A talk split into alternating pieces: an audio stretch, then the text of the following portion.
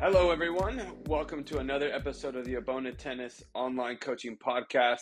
My name is JY Abona, and I wanted to talk to you this week about my recent trip to Israel to work with some players over there and spend some time as well with the David Squad team. They are the top junior development program in the country.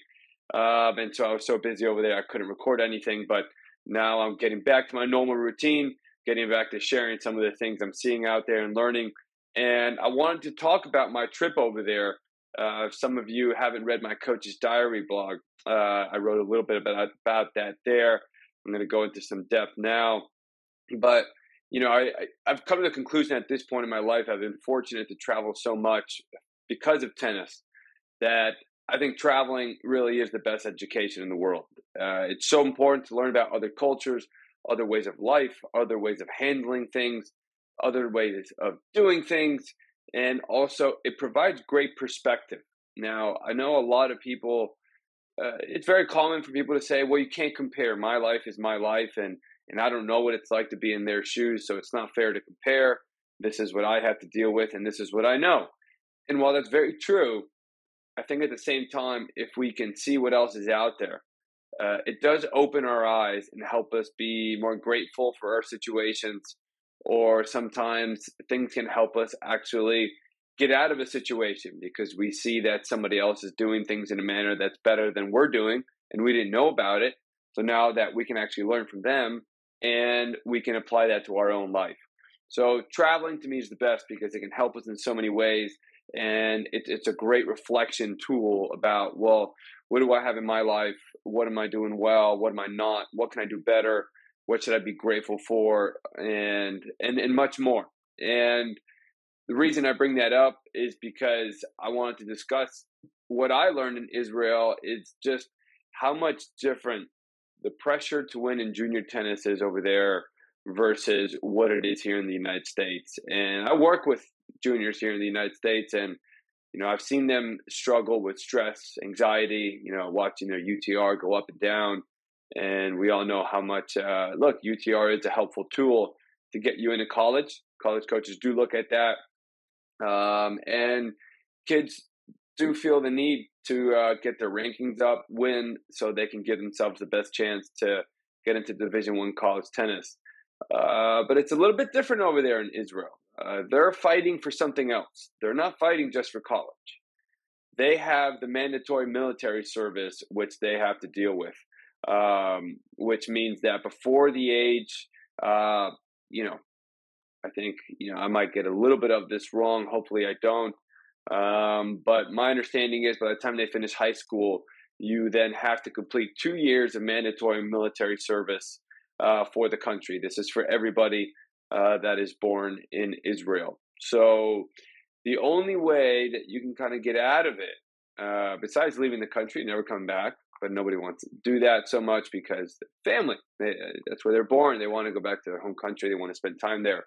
But one of the best ways around it is if you are one of the best athletes in your respective sport as a junior, you get something called the sportai, which is you are given a different type of military service. You still have to complete it, but there is much more flexibility for you to train, much more flexibility for you to not have such an intense service that crushes you and ruins your ability to play any kind of sport. So if you become one of the best juniors in the country, I think for tennis it's the top three for that age group that are graduating from high school.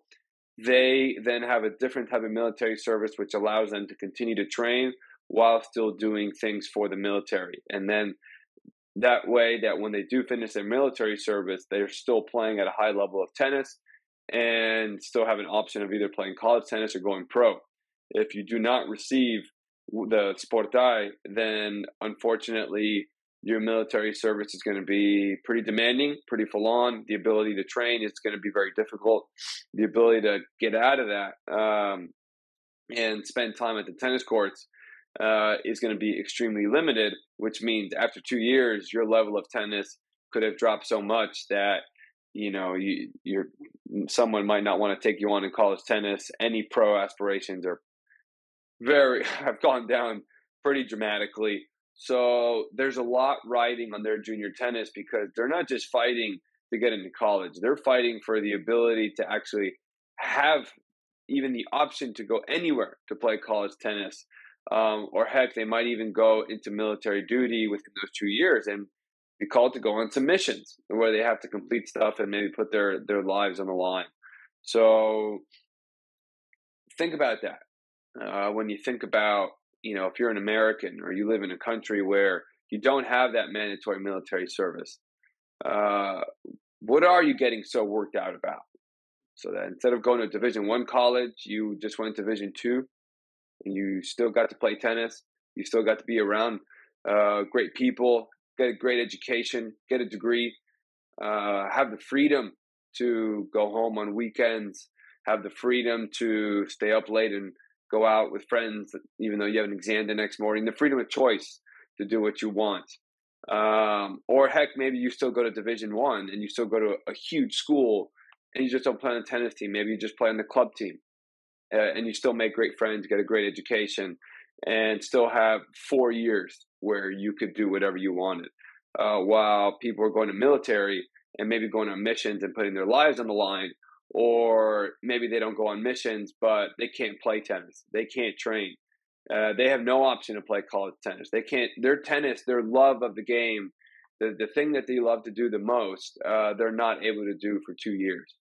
Um, there's a lot riding on that, and, and that's very di- difficult for them. So I wanted to share that because, like I said, if you can play and you're competing and you walk into a, what you think is a very stressful match, and you're an American, uh, you can kind of keep it in mind that hey, okay, whatever you're feeling, I'm not telling you to not feel nervous. I'm not telling you to not care. I'm not telling you that hey, it's gonna it, you're gonna be totally happy if you lose. But maybe if you can have a little bit more perspective, it kind of calms you down just a little bit more. You'll still be nervous, but hey, you know what? It's not so bad if, if I lose today. So why don't you just give it your all? And uh, I still got a good life. It's okay if I lose. I'll be fine. You know, my life's not going to change that much.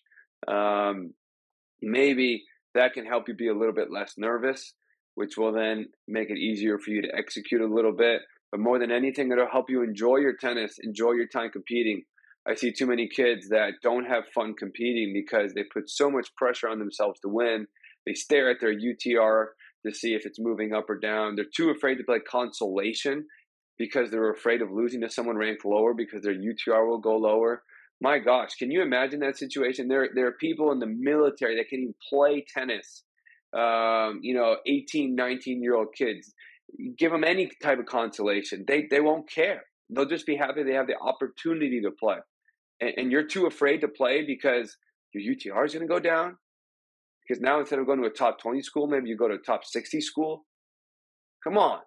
You know, and that's why I say travel is the best education in the world because it helps, you know, round out, you know, what we know about this life um, you know what we're dealing with and, and what we should really be grateful for and I do think a lot of us should be a lot more grateful for living in a country where we don't have mandatory military service, and also grateful for the people that do decide to go to the military because if no one decided to go, especially in the United States, well, someone's going to have to go, and then it might become mandatory for us. So, uh, you know, thank you to all of those that do make that sacrifice so that others uh, like myself didn't have to go do that. So let's be a little bit more appreciative of what we got out there because the, the real the real pressure that they're dealing with is nothing compared to what we're dealing with in the United States. Um, you know, now uh, one thing that is still very similar,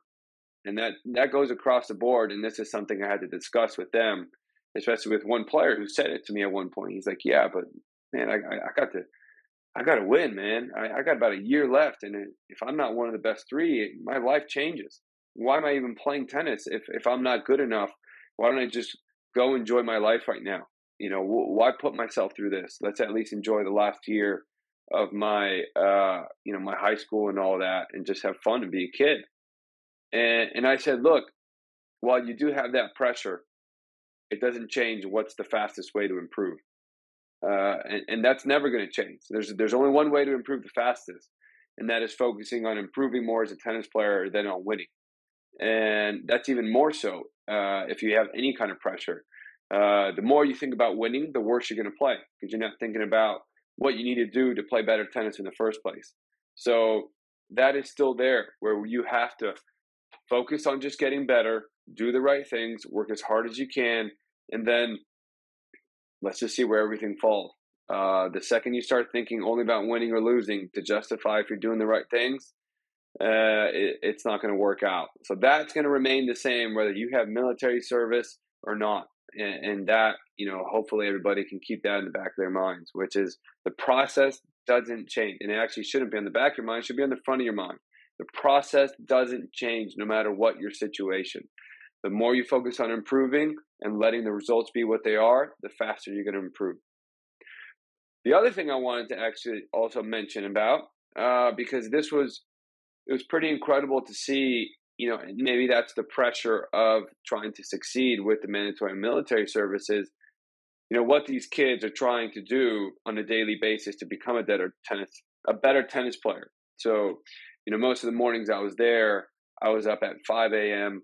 working with kids, getting on the court at 6:30 a.m., 7, 7:38, going before school to get their tennis in, um, then going to school, then coming back for more tennis after school, then doing their fitness, then doing their homework.